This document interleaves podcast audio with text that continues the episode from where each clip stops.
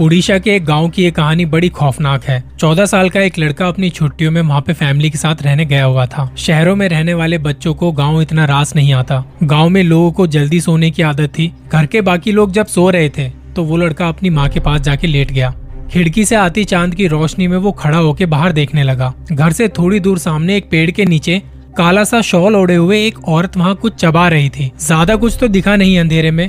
पर शायद कुछ लाल लाल सा था, उसके मुँह में कुछ पानी टपक रहा था। अचानक एक नज़र उसने मुझे देखा और फिर वो चबाते हुए वहाँ से चली गई। मैं भी जाके माँ के पास सो गया। सुबह जब उठे तो मेरी माँ और घर के बाकी लोग हमारे घर से चार पाँच घर आगे कुछ पता करने गए हुए थे। तब किसी छह महीने के बच्चे की मौत के बारे में वहाँ पे पता चला। उस दिन शाम को जब बच्चों के साथ मैं बाहर खेलने गया तो वहाँ हमारे एक बड़े भैया भी थे। तो मैंने उनसे पूछा कि, भैया, वहाँ कुछ हो गया है क्या?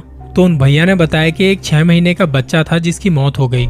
अच्छा खासा खाता पीता बच्चा था वो। लोग बताते हैं जब वो मरा तो ऐसा लगा जैसे किसी ने उसके शरीर से सारा खून चूस लिया हो। ये ज़रूर उसी डायन का काम है जो रात के अंधेरे में तालाब से बाहर आती है और छोटे बच्चों को खा जाती है।